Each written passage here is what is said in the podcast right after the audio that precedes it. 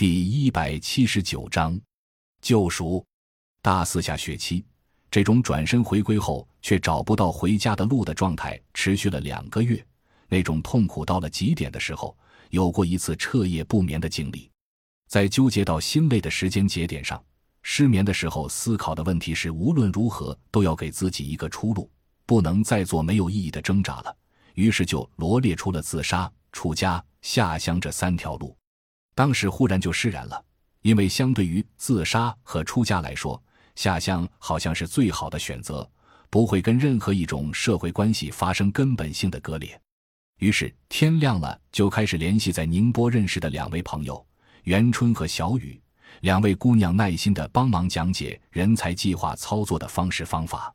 而我是先做了下乡的决定，再联系的人才计划项目的相关人员。貌似也没怎么关注人才计划在山西永济浦韩乡村的具体操作原则，直接就报名了。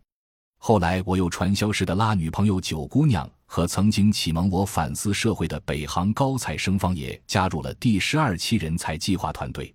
参加人才计划半年多之后，就已经感觉到了周围环境和自我认识的很多变化。跟家里人的思想斗争，最终以老爸和老姐的不置可否和老妈思想上的支持而宣告结束。对引进旭爷和方爷加入人才计划而被自己坑掉的担心，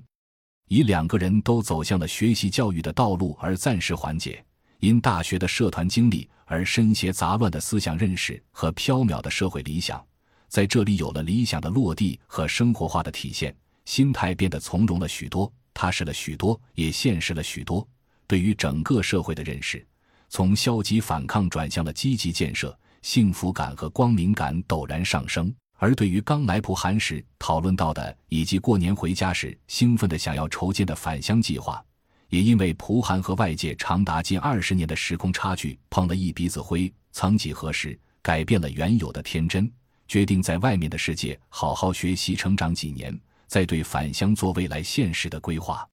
当然也有个人在处理感情和情感之能力上的变化。与旭野半年的朝夕相处，让一个男孩子更加体会到了爱人的包容，也触摸到了真正去爱的方式。与方野四年后再一次的相处，让一个经历了大学四年二元对历史交友方式的年轻人，察觉到了非黑即白的交友逻辑。对于自己所定义的黑和白，都是一种残忍。一颗更为珍惜、更为包容、更为从容的心，在这不期而遇的半年时光里被呵护着成长起来。在跟几位新的朋友一起过日子的岁月里，一点点发现了这个大家庭里面的亲人们身上的各种人格：阳刚、谦逊、从容、安静、真诚、务实、坚强、柔软，以及固执、自我、任性、懒惰、依赖、傲娇。这样的感知让人珍惜这华丽的遇见，使在交朋友上面挑剔的人无可挑剔，也使人察觉人性的复杂，从而慢慢的去做到不难为自己，也不难为别人，一切都在觉悟、反省时宽恕，在修身素己中升华。有言道：没有变化就没有成长，而成长是一个凄美的故事。这种凄美大抵是因为每一次成长中的变化。都是新自我与旧自我斗争的战果吧。凡是有斗争的地方，就没有你好我好大家好，也没有一方向另一方完整的妥协。它就像一对太极，在阴阳的两个极端发生斗争，在新我和旧我之间求取阴阳的平衡点，合二为一，再以一个新的整体去寻找下一个新我，再去展开新一轮的斗争。